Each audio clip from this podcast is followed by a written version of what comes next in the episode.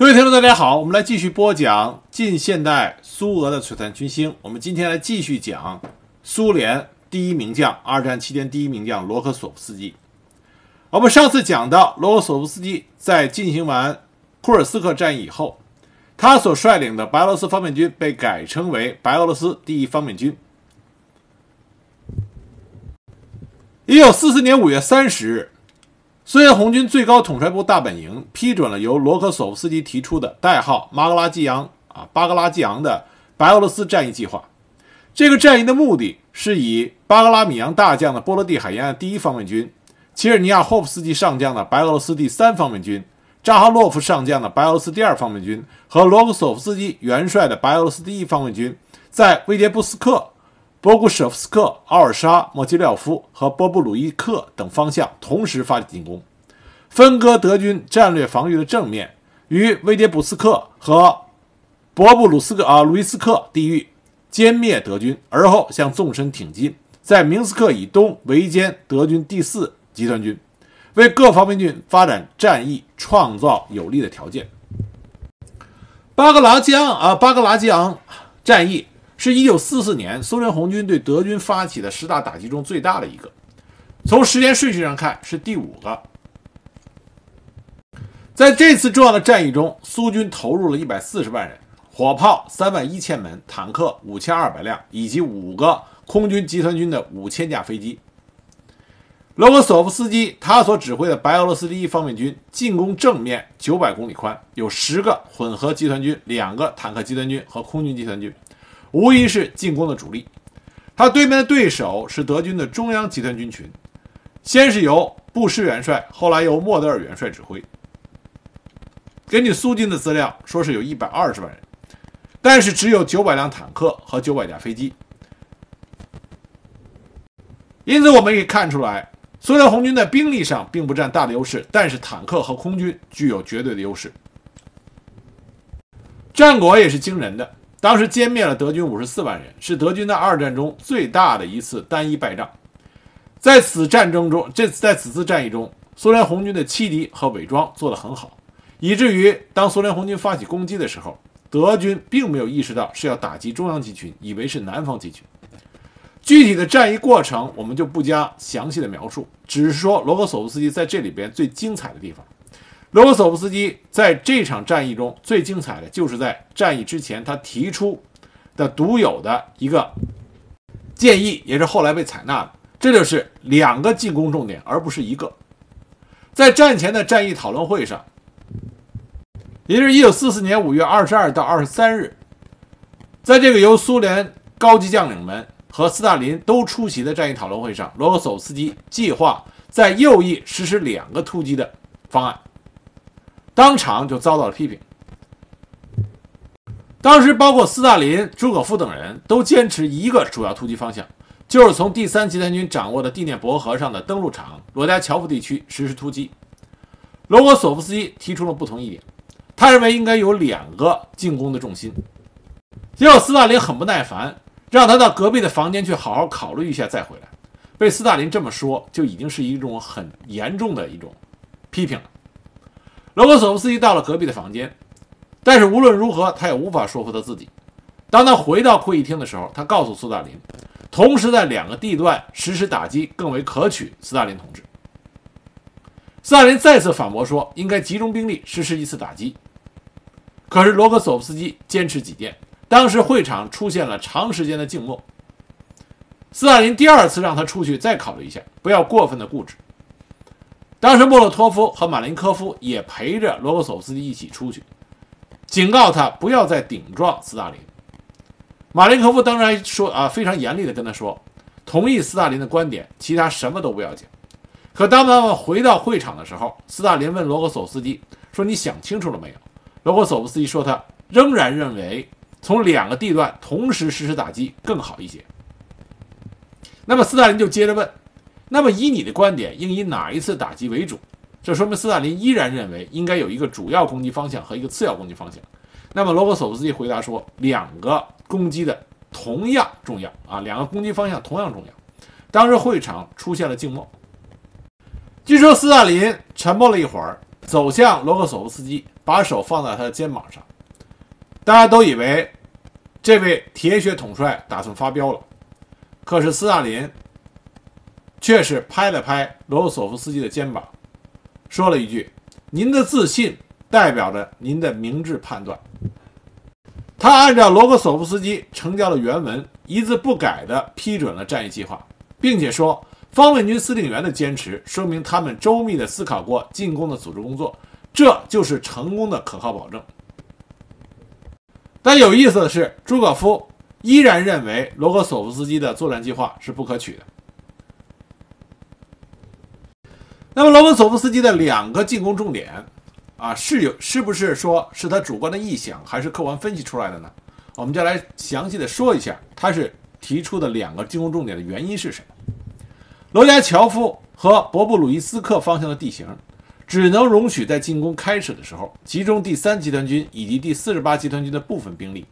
如果没有另外一个地段的突击与这个集团相呼应的话，相呼应的话，那么德军就不会让苏军在这里突破他的防御。他很有可能从其他没有被苏军攻击的地域调来部队，而同时实施两个主要突击，能解决所有的问题。既解决了方面军右翼的主要军队集团同时投入战斗的问题，又使得德军无法实施机动。这两个地段中，无论哪一个地段首先驱动取得成功，都会把德军置于困境，保证了苏联方面军能够大力的发展进攻。这个做法实际上是灵活的运用了集中兵力，而不是死板的集中兵力。局部的优势形成，不是简单的以三四倍的兵力置于敌的正面，而是能有三四倍的真正的打击力。包括火力、机动力等等。至于敌人的正面，因为两个方向进行突击，所以没有办法有力的使用机动兵力进行机动防御，这就给德军的防守也带来了困难。而罗格索夫斯基选择的第二个攻击点，也是大大出乎了德军的意料。这个攻击点是很难通过的，普里皮亚季河沼泽。按照当时现有的地形，坦克是根本过不去的，所以德军也没有派出重兵守卫其出口。罗格索夫斯基组织工兵砍树铺设栈道，反正当地树林多的是。士兵穿着树枝编成的套鞋，可以在沼泽上行走；而重机枪如机枪则用小船。指挥员深入前线，专业兵种发挥作用，把不可能变成了可能。据说苏军冲出。普里皮亚季沼泽的时候，德军大大的出乎意料，当时就发生了恐慌。这是基于对现场地形和自己部队的能力有着详尽的了解和掌握以后，才能制定出来的一个合理的作战计划。而当战役发起之后，具有戏剧性的一幕是，在沼泽方向的苏联红军。反而比在正式渡口的第三和第四十八集团军发展的更快，因为这个成功的作战计划的制定，在突破防线以后，罗格索夫斯基的白俄罗斯第一方面军和其他方面军完美的进行了两次前行合围，先是在博布鲁伊斯克歼灭了德军的前沿兵力，然后在明斯克又合围了中央集团军群的重兵集团，并加以歼灭。在战役发起的前五天。白俄罗斯第一方面军就在二百公里的正面上突破了德军防御，围歼德军博布鲁伊斯克集团，向纵深推进了一百一十公里。六月二十九日，罗格索夫斯基因功晋升为苏联元帅，是战争期间第六个荣获这项殊荣的高级将领，同时还被颁发了苏联英雄这一崇高的荣誉。到了一九四四年七月十六日，白俄罗斯第一方面军各集团军已经前出至斯维洛奇河普鲁扎内一线，十二天前进了一百五十到一百七十公里。一九四四年七月二十日，罗格索夫斯基前出到苏联的边界西布格河，并且强渡过河，进入了波兰国境，迅速向维斯瓦河前进。二十四日解放了卢布林，二十八日解放了英雄的布列斯特要塞，而后在华沙方向上不断的发起进攻。白俄罗斯战役于八月底结束，苏军歼敌五十四万人，向西推进了五百到六百公里，解放了白俄罗斯全部领土以及立陶宛的部分领土和波兰东部。自此，德国中央集团军群实际上已经不复存在。白俄罗斯战役取得的重大的战果，远远的超出了斯大林和最高统帅部的最高预期。因此，斯大林在此次战役之后，用全名来称呼罗格索夫斯基。在此之前，唯一得到这个极高待遇的，只有沙波什尼科夫元帅一人。而且在这次战役之后，斯大林跟别人说：“我虽然没有苏沃洛夫，但是我有罗克索夫斯基。苏沃洛夫是俄罗斯历史上著名的名将。由此可以看见，斯大林对罗克索夫斯基。”从心里边有了非常高的评价。那么，在白俄罗斯战役期间，有一个事情在这里要给大家详细讲一下，就是关于华沙起义。这是在一九四四年十月时候发生的。在华沙起义上，罗格索夫斯基他所率领的白俄罗斯第一方面军没有给华沙起义的波兰人以有力的支援，这在后来很多时候都被别人诟病。这里边我们就来客观的给大家讲一下，到底这是怎么一回事。波兰被德国入侵并且占领，这是二次世界大战爆发的标志。自从波兰被德军占领以后，波兰人民反抗德国侵略者的斗争就从来没有停止过。但是，领导波兰人民反抗德军是两个不同阵营的组织，一面呢。是由苏联成立的波兰人民军，一面呢是流亡到英国的波兰波兰流亡政府，他们分别代表着苏联和西方盟国啊这两个不同的支持和不同的利益。波兰人民军从它建立的那天起，苏联政府就给予了他们很好的训练和装备。斯大林曾经说过，波兰人民军的任务就是被用于解放华沙。因为在斯大林的心里边，波兰人民军是在战后用来控制华沙、控制波兰的一个重要工具。而白俄罗斯战役实际上刚开始制定的战役计划，它预定的最远推进线是苏波边境的布格河，但是从战役完成的角度来说，它已经超额的完成了任务。在战役的收尾阶段。白俄罗斯第一方面军的前锋部队三个集团军加两个军的剩余部队，这个时候炮兵和后勤部队都没有赶上来，在战役中所消耗的粮食弹药都没有进行大规模的补给，因此可以说，苏联红军在这个时候攻击上已经没有战役初期的那股强大的力量。尽管白俄罗斯战役，苏联红军消灭歼灭德军五十四万人。但是苏军的损失也是巨大的。更重要的是，维斯瓦河东岸的铁路公路全部遭到破坏，苏军的后勤补给被迫中断。根据崔可夫元帅的回忆录，到了七月二十三日，只有坦克第二集团军和近卫第八集团军在稍作补给的情况下，才勉强到达了华沙的东面维斯瓦河的东岸。而在白俄罗斯战役的后期。为了阻止苏联红军继续进攻，因为苏联红军的进攻势头也超出了德军的意料之外，因此为了挽住局面啊，挽回局面，希特勒下令将纳粹德国的总预备队、党卫军大批的调去了华沙地区，在整个波兰华沙区域拥有一百万左右的强大兵力，在华沙，德军集中了波兰集群最精锐的近三十万人。而当时的苏军前锋在没有得到补给休整的情况下，仅仅只有两个集团军，不足十万人的步兵、坦克和极少量火炮，没有空军支援，也没有炮兵集群，几乎没有防空力量，也没有大规模的工兵部队和工兵作业器材。对于红军来说，这个时候强渡维斯瓦河，不仅仅是后勤补给不足，没有空中掩护，伤亡过大，战斗力低下，而且兵力得不到补充，大部队也没有跟上来。另外一个特点呢，就是德军的华沙集群主要是驻守在城外，华沙城里边的德军驻军较少，这就给了华沙地下抵抗运动一个假象，认为德军的兵力不足，认为发动起义的时机到了。而华沙起义自身的最不正常的一个因素，就是华沙起义的组织们啊，组织者们并不是要策应苏联红军，他们是忠于流亡伦敦的波兰流亡政府。想抢先夺取华沙，这就让在苏联红军中的波兰人民军以及波兰共产党的波兰民族解放委员会处境十分尴尬。这些在苏联共产党领导下的波兰共产党的抵抗力量，在和苏联共产党商讨前线情况的时候，就有所保留。八月一日，华沙起义，华沙起义已经爆发。组成了一个五万多人的华沙起义军，但是在他们的檄文里边，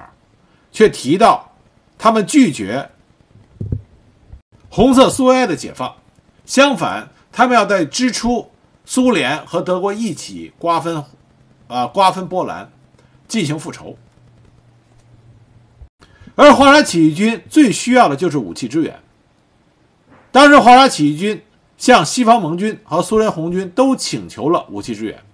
因为距离比较远，西方盟军希望起义军向苏联汇报情况，以使苏联红军能够有力地进行兵力支援。但是，华沙起义军中的卫国军首领固执地就拒绝了这个要求，对苏联完全封锁消息，也不愿意给苏联红军足够的情报，来使得苏联红军能够迅速地对他们加以援助。卫国军的首领还宣称：“我们不需要俄国人，我们自己就可以打败德国人。”即使在这种情况下，白俄罗斯第一方面军也给起义者空投了物资，其中包括反坦克枪五百零五支、冲锋枪一千三百七十八支、步枪一百七十支、卡宾枪五百二十二支、德制步枪三百五十支、反坦克枪弹五万七千六百四十发、步枪子弹多于一百万发。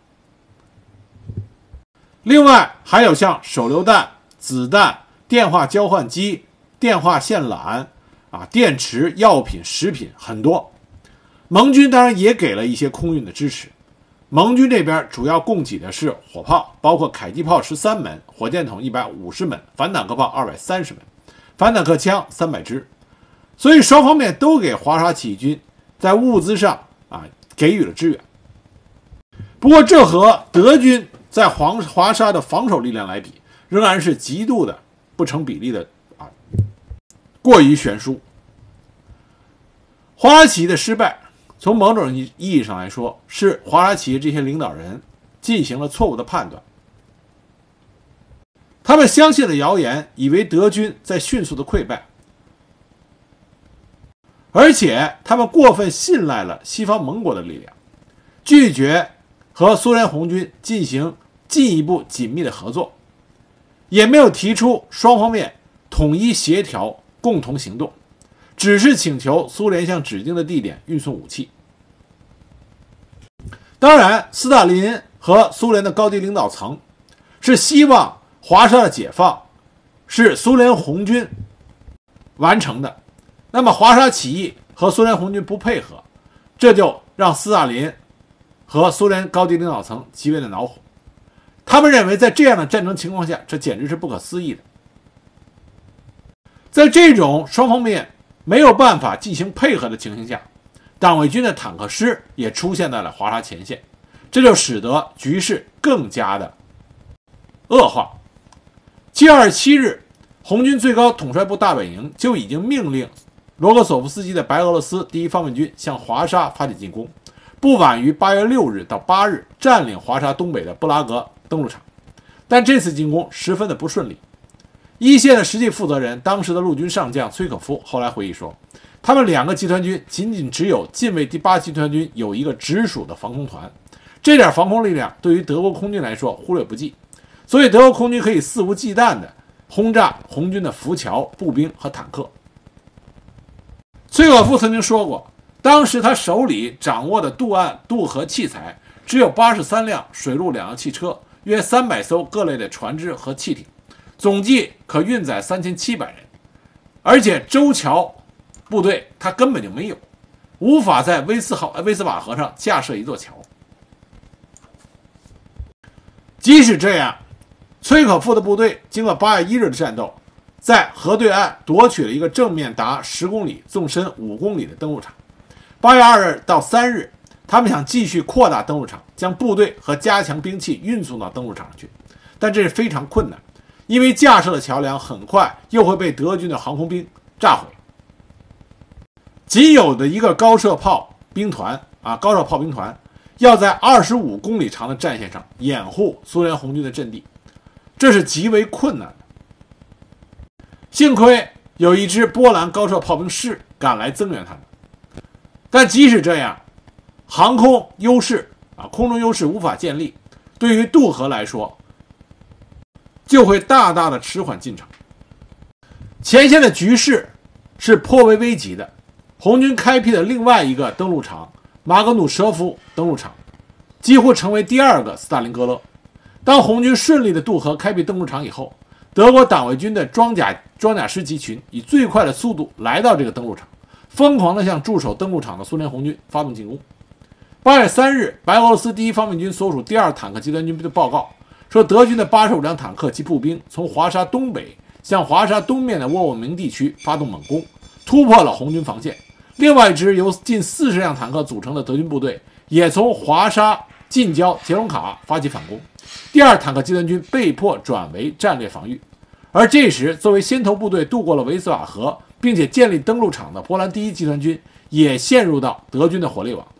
已经被完全击溃，牺牲了二百九十人，负伤六百八十四人，逃跑五百六十步六百五百六十五人，余部撤退回了维斯瓦河的东岸。这种战这种战况就说明，苏联红军在维斯瓦河这里的三个精锐集团军，他们这个时候的能力只能做到保持住这个登陆场，没有办法做到向前突击。从七月二十日到八月八日，第二坦克集团军损失了一百五十五辆 T 三十四坦克和其他各类型坦克，包括自行火炮五十五辆。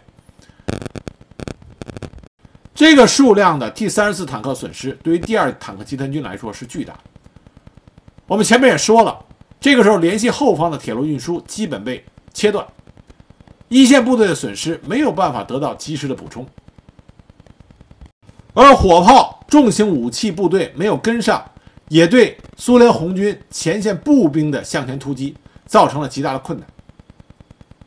比如说第四十七集团军。在整个八月都在和德军进行拉锯战，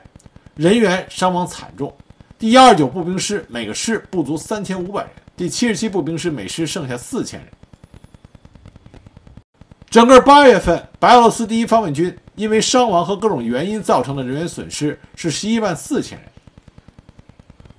在得不到有力的补充和休整情况下，白俄罗斯第一方军已经完全失去了向前推进的动力。而从整个战线态势来说，苏联红军也处于一个极为不利的地方，因为白俄罗斯战役发展迅速，超额完成了战役计划，使得红军推进到维斯瓦河，在维斯瓦河到计划定额的布格河之间就形成了一个突出部，啊，因为本来战役计划是要停到布格河的，结果你现在推进到维斯瓦河了，因为整个战线并不是平推的。因此，从布格河到维斯瓦河，大家可以想象一下，它必定就形成了一个突出部。德军从突出部北面的科尼斯堡、突出部西面的维斯瓦河、突出部南面的科尔巴金山，三面就包围着维斯瓦河到布格河这个突出部。而红军这个时候后勤补给又没有跟上，部队来不及休整和补充，无力发起大规模的向前进攻。那这种情况下，苏联红军推进到维斯瓦河的这个集团就相当的危险。德军擅长前行攻势，库尔斯克我们就看到，德军就是要把库尔斯克这个突出部从根部向心突击，完全的切割过去进行围歼。这个时候，苏军维斯瓦河集团也处于一个非常类似的啊位置上。一旦苏联红军的维斯瓦河集团被歼灭，就会丧失支援华沙的军事力量，而支援华沙的地理优势也会丧失，对苏联红军的损失也将是巨大。因此，罗格索夫斯基将很多部队都部署在两翼，防止德军进行进攻，这也大大削弱了可以用于直接支援华沙起义的部队。对于德军来说，维斯瓦河这里不能再退了。如果在维斯瓦河再退的话，整个东布鲁士就暴露在了苏联红军的兵锋所指。放弃华沙，对于德军来说是不能接受的。在西方出版的二战书籍里边，也承认了苏联红军很难占领场华沙，在那个时间点上很难占领华沙。西方出版的二战书籍这么说的：无论那是否是一种原因，很明显，苏军已经超出了他的后勤极限，停止进军恰恰发生在美国部队开始在阿弗朗什实现诺曼底突破的时候。在华沙东北缺少燃料和弹药的第三苏联坦克兵团停在一个暴露的阵地上，在那里，党卫队的维丁师、赫尔曼格林师和第十九师发起了一次反攻，摧毁了这个苏联兵团。德军的攻击还沉重地打击了第八近卫坦克兵团，他没有得到其他军队的支援。德军名将古德里安在他的书里边也是这么写的，他说：“维斯瓦河一线的战斗是激烈的。”而我们德国人的印象是，挡住敌军使之无法前进的是我们的防御，而不是俄国要破坏华沙起义的愿望。对于斯大林来说，苏联红军在与德军作战的时候，一定要注重军事力量对比，因为从卫国战争开始到现在，到这个时候，德军一次一次地向苏联红军证明。在没有优势兵力、没有优势装备的情况下，苏联红军想要战胜德军，基本上属于不可能实现。再加上华沙起义不愿意和苏联红军合作，这在斯大林的眼里来看，华沙的波兰地下军队所有的这些起义举动都是不现实。斯大林明确的表示，苏联部队当然会制服。德国人的抵抗并夺取华沙，但这需要时间。尽管斯大林许诺给波兰反抗组织的领导人，苏联红军会援助武器，但是斯大林拒绝进行任何帮助华沙起义的军事冒险。他不愿意把苏联红军前线的军事力量放到为了支援华沙起义所造成的险恶局势里。后来到了八月十三日，塔斯社，也就是苏联的官方喉舌，就发表声明，把联流亡政府事先没有向苏军指挥部透露任何有关起义消息，没有与其协商向华沙进攻事宜的前前后后，向全世界进行了公布。八月十六日，在给丘吉尔的信中，斯大林明确地表示，在进一步了解华沙事件后，他确信华沙之举是一个轻率的、害人的冒险举动。表示苏军统帅部同华沙的冒险行为无关，对此不承担任何责任。因为主持华沙起义的是亲西方盟国的地下抵抗组织，因此西方盟国在华沙起义这件事情上，出于自己的目的，对苏联进行了很多的指责。那么苏联本身呢，也很恼火，也不支持苏西方盟国对华沙起义的。支援，比如说反对英美利用苏联的飞机场实施华沙空投，这做的也是非常的不够人道，也不尽人意。因此可以说，华沙起义的失败是西方盟国和苏联高层博弈的一个结果。但是本质上，华沙起义的领导人啊，领导人们没有对战场态势、敌我力量对比进行深刻的。了解和思考，没能做出准确的预期，这有很大的关系。不过，根据战后情报和资料的收集，我们也可以看出来，在华沙起义期间，对华沙起义者进行援助性的空投，苏联做出的贡献要远远超出了西方盟国。这因为苏联红军离华沙近，机场离华沙近，同时在制空权上，苏联红军。掌握了华沙上空一定程度的啊制空权，极大的提高了苏联红军空军的空投的效率和准确率。到了一九四四年十月二日，在德军强大的进攻，而外援又因为德军的封锁而来不了的情况下，华沙起义彻底失败。华沙起义的原因啊，华沙起义失败的原因是多方面。苏联红军的的确确没有给华沙起义到位的支援，也没有能够从军事力量上直接去援助华沙起义，达到提前提前解放华沙的任务。但华沙起义领导人们倾向于西方盟国，罔顾现实的条件，与苏联红军持一种完全不合作的态度，这是华沙起义本身失败的一个重要原因。作为苏联红军前线一线的指挥官，罗格索夫斯基，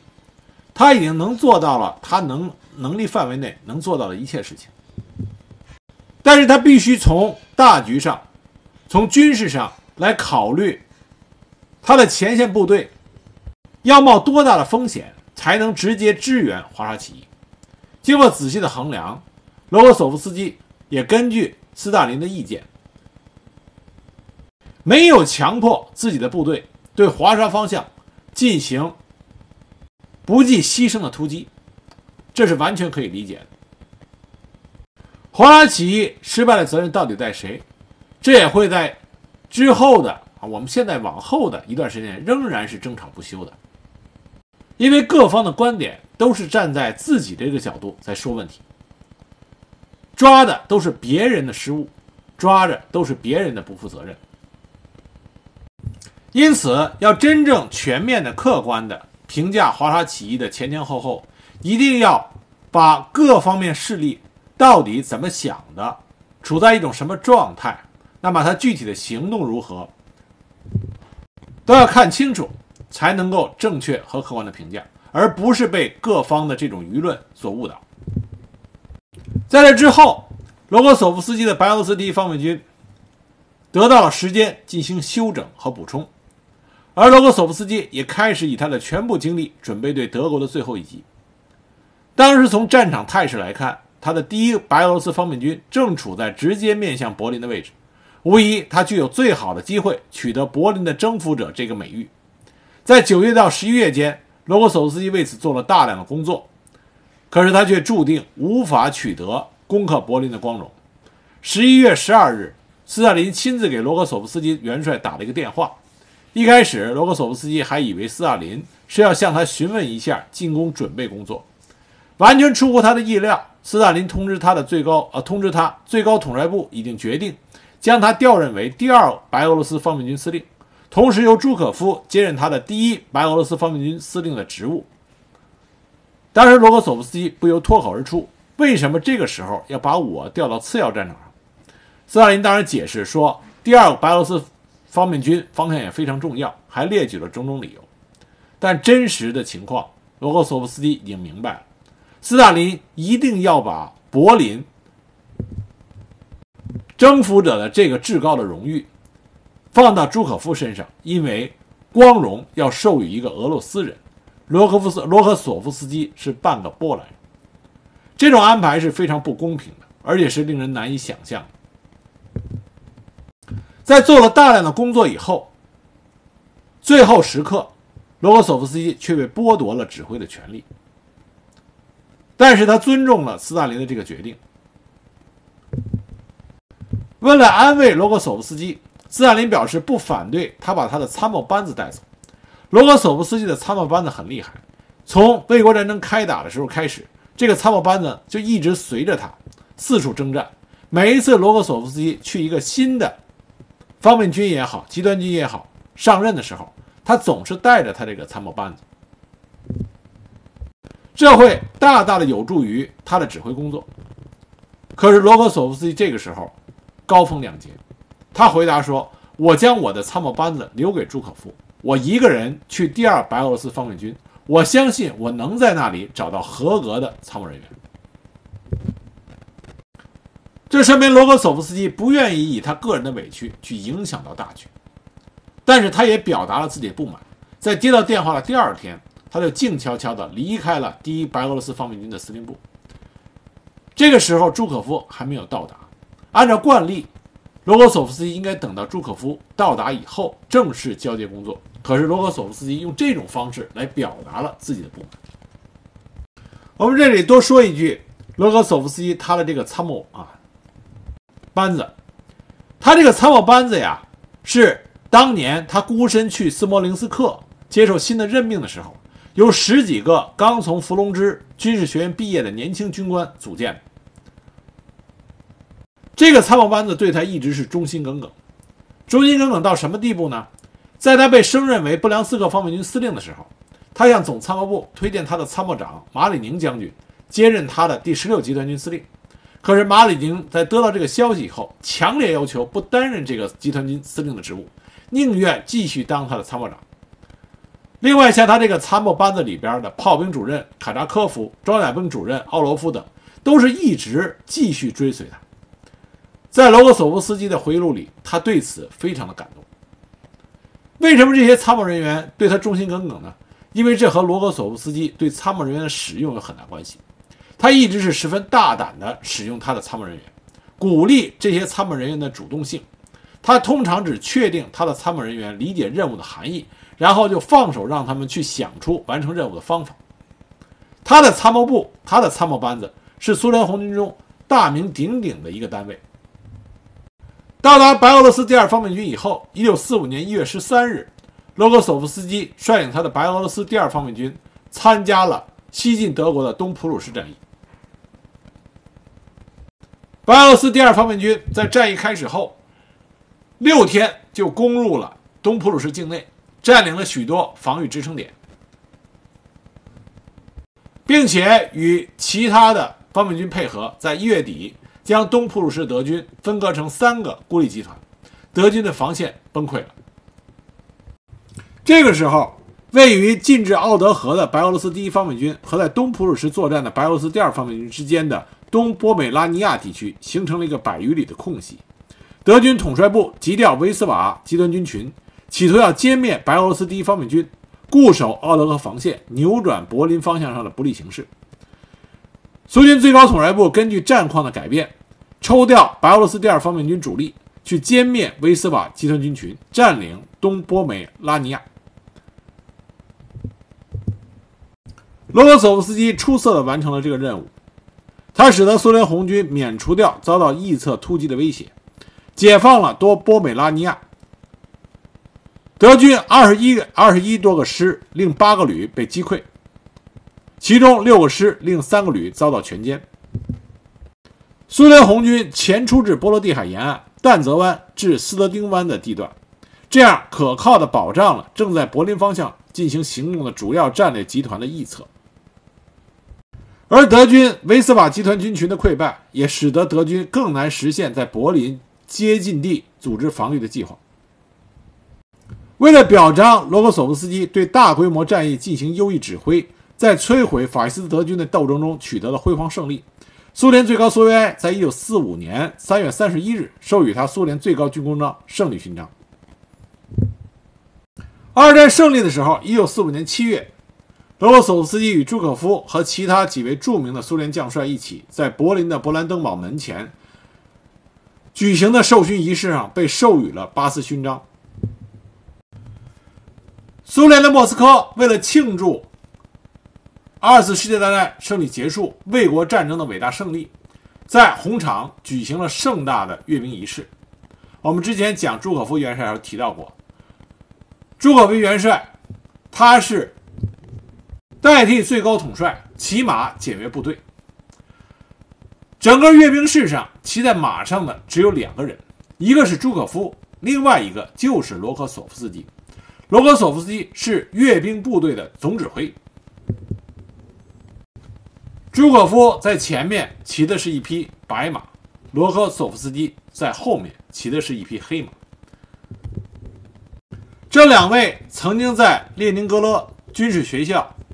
共同学习的红军的年轻军官，在这一刻已经成为苏联红军威震全世界的著名将帅。二战结束后，一九四五年的一九四九年，罗格索夫斯基被任命为北部军队集群总司令。一九四九年十月，应波兰人民共和国政府邀请，经苏联政府批准，赴波兰担任波兰人民共和国部长会议副主席兼国防部部长，获得波兰元帅元帅军衔，并被选为波兰统一工人党中央政治局委员、议会委员，同时保留苏联国籍和苏联元帅军衔。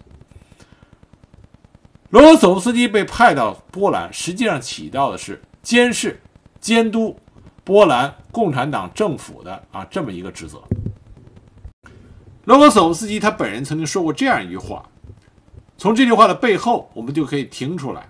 罗格索夫斯基在波兰当时的位置啊地位是什么样的。罗格索夫斯基这么说的：“他说，在俄罗斯，他们说我是波兰人；在波兰，他们称我为俄罗斯人。”罗格索夫斯基心里边是把自己当做了俄罗斯人，他也是在维护着苏联的最大权益。作为波兰陆军事实上的最高统帅，他用各种办法去抑制现实中的反苏活动。其中最大的一个污点就是军队中的劳动营，所有强壮的男人都被审查，其中有二十万人被迫在危险条件下在劳改营里工作。通常这些劳改营都是在采石场、煤矿和油啊油矿中。这造成了成千人的死亡和成千上万人的残废，而被派到这些劳改营中的人，很多都是战前波兰军队的前士兵以及战时的地下抵抗军。当然，不是归顺于苏联的波兰军队，而是那些倾向于西方盟国政府的抵抗军啊战士。但是这种做法是无法长久的。一九五六年六月。波兰的波斯南，因为抗议当地的工作条件和生活水平，以及苏联对波兰的占领，就发动了对政府以及苏联进行抗议的活动。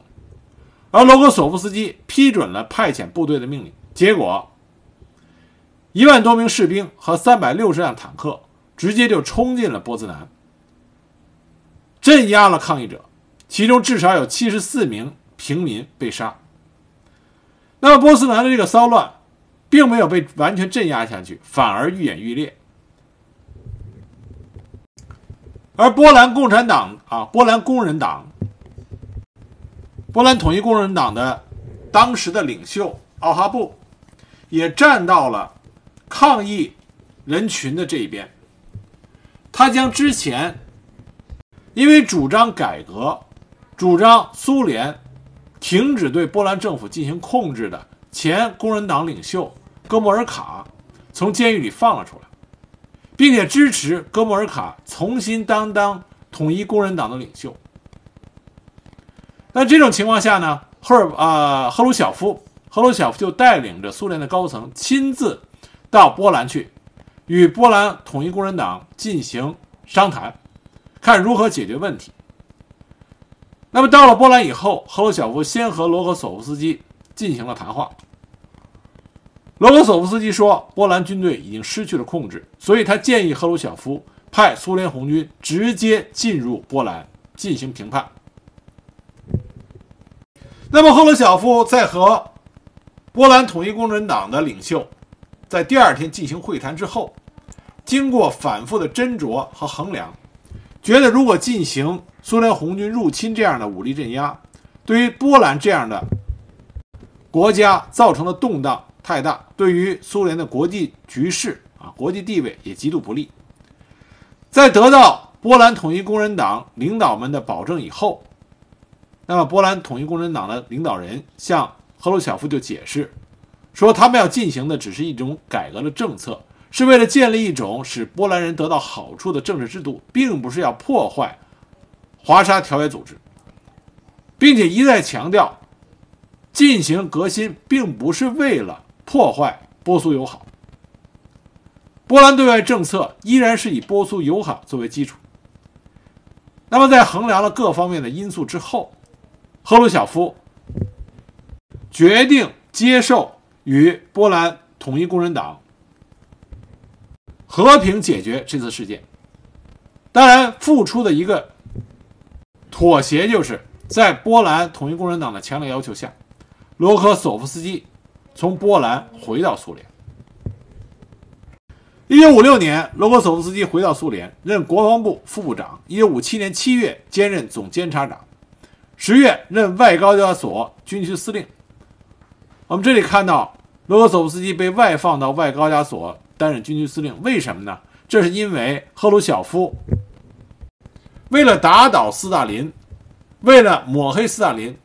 希望罗格索夫斯基这个在肃反中遭受不公平待遇，并且遭受酷刑的、拥有极高威望的苏联元帅能够出来帮他去抨击斯大林。可是罗格索夫斯基非常坚定地告诉赫鲁晓夫，斯大林是神圣不可侵犯。这就是罗格索夫斯基元帅的一个人品，他绝不做那个落井下石的人。我们都知道，朱可夫和罗格索夫斯基两个人是同学，关系很好。但是两个人在军事问题上也经常爆发争论。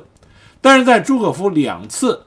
被贬值下放的时候，一次是在战后被斯大林贬值抨击，另外一次是赫鲁晓夫又一次将朱可夫贬值抨击。在这两次朱可夫人生低潮的时候，罗科索夫斯基从来没有。对朱可夫落井下石，反而对罗朱可夫做出了公正和客观的评价。一九五八年到一九六二年，罗科索夫斯基复任苏联国防部副部长兼总监察长。他根据以往的战争经验和军事上的科学技术革命，为战后苏联武装力量的发展做了大量的工作。一九六八年八月三日，罗格索夫斯基在莫斯科逝世，终年七十二岁。他葬于红场的克里姆林宫红墙之下。虽然罗格索夫斯基在二战期间取得了赫赫战功，但在他的回忆录里，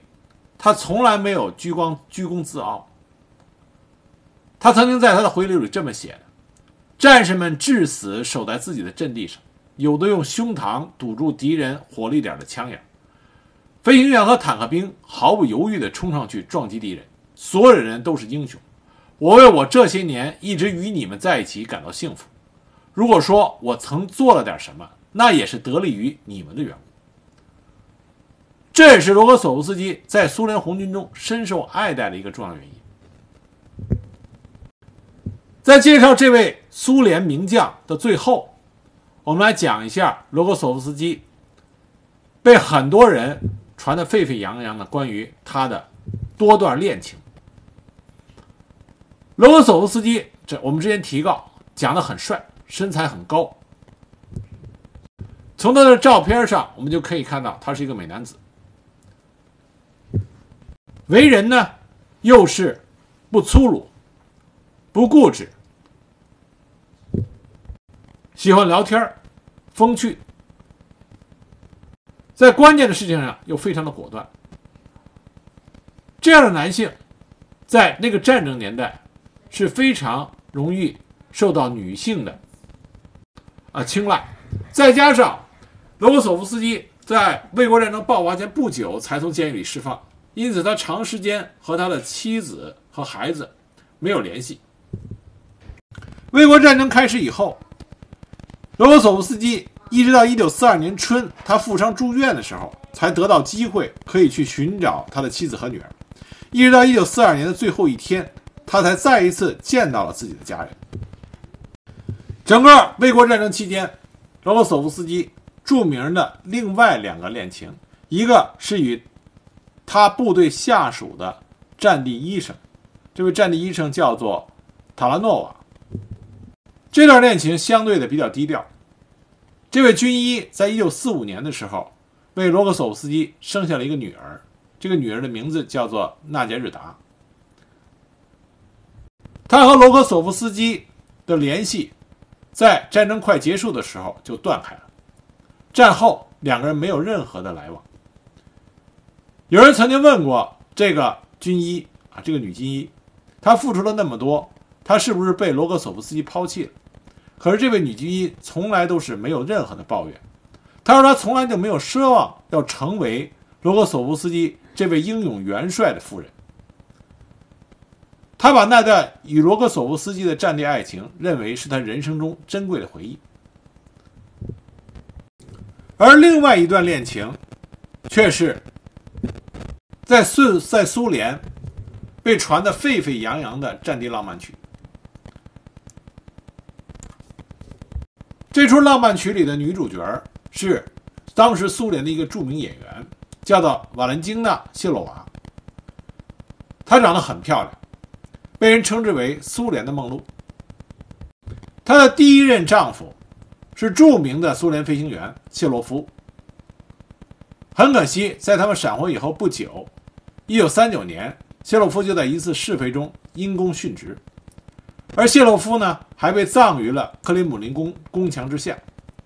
也就是说，这位瓦莲金娜·谢洛娃有两位爱人，都被葬于了克里姆林宫宫墙下。一个是她的第一任夫呃丈夫谢洛夫，一个是她的爱人罗格索夫斯基元帅。这个谢洛娃在谢洛夫因公殉职后不久，就认识了二十五岁的诗人西莫诺夫，两个人又走在了一起。但很快，卫国战争爆发，西莫诺夫上了前线，离开了谢洛瓦。在战场上，西莫诺夫在四二年初就写下了一首诗，这首诗发表到了《真理报》上，就是著名的苏联诗篇《等着我》。这首诗一经发表，就引起了巨大的轰动。诗句中描绘的前线的红军战士和后方爱人之间牢不可摧的信任和爱情，给了正在遭饱受着战争苦难的苏联居民以希望。可是，真正的现实却与这首诗里边诗人所要表达的那个意思恰恰相反。一九四二年三月份，罗格索夫斯基在战斗中负伤，他被送到医院，然后又被撤回到莫斯科治疗。在医院治疗期间，谢洛娃作为文艺界代表团的探视啊，探视伤员，就结识到了罗克索夫斯基。而罗克索夫斯基英俊、帅气、文雅，又是屡立战功的英雄将军。两个人到底是不是堕入爱河？现在没有任何的明确证据来证明这一点。但是三个人的这种三角之恋。在苏联成为一个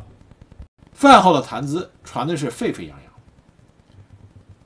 其中有一个最有意思的事情是，有一个传闻说，当时啊，贝利亚向斯大林去密告，